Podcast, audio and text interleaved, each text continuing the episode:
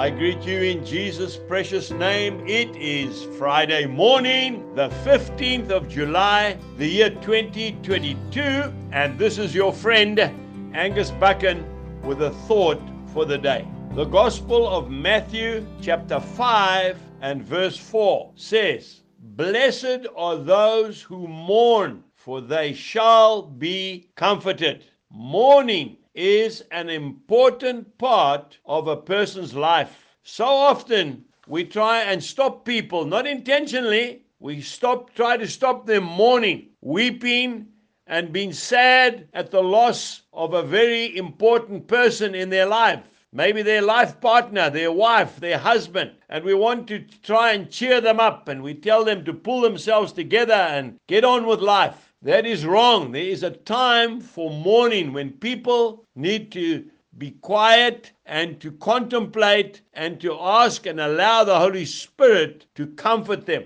Jesus knows that only too well. The story in the Bible in John chapter 11 tells us clearly that when Mary and Martha lost their brother, who was one of Jesus' best friends, they were very, very sad and they were weeping and besides themselves, actually, mourning the loss of their brother. And when Jesus came into town, remember, he was four days late, but he wasn't really, he was spot on time, wasn't he? But of course, the people didn't know that. And Mary and Martha said, Lord, if you had come in time, you would have healed our brother. Now, Jesus knew that Lazarus was about to be raised from the dead. And yet, in John chapter 11, verse 35, two words Jesus wept. Why did he weep? Because he had compassion on those who are mourning. People who are hurting, people who have lost loved ones, they need to be comforted. They need to be comforted by the love of God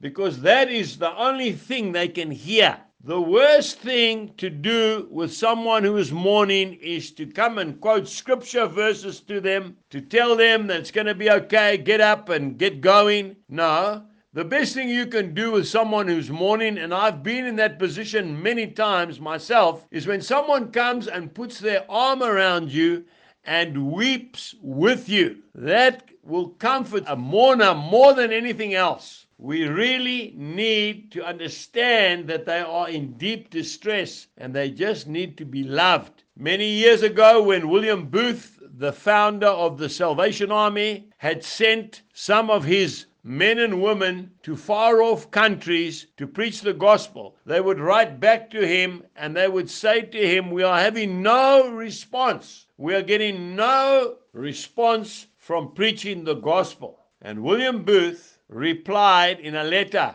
two words try tears. And I want to say to you today, we also need to weep with those who are mourning, and that will comfort them more than anything else. Jesus bless you and have a wonderful day. Goodbye.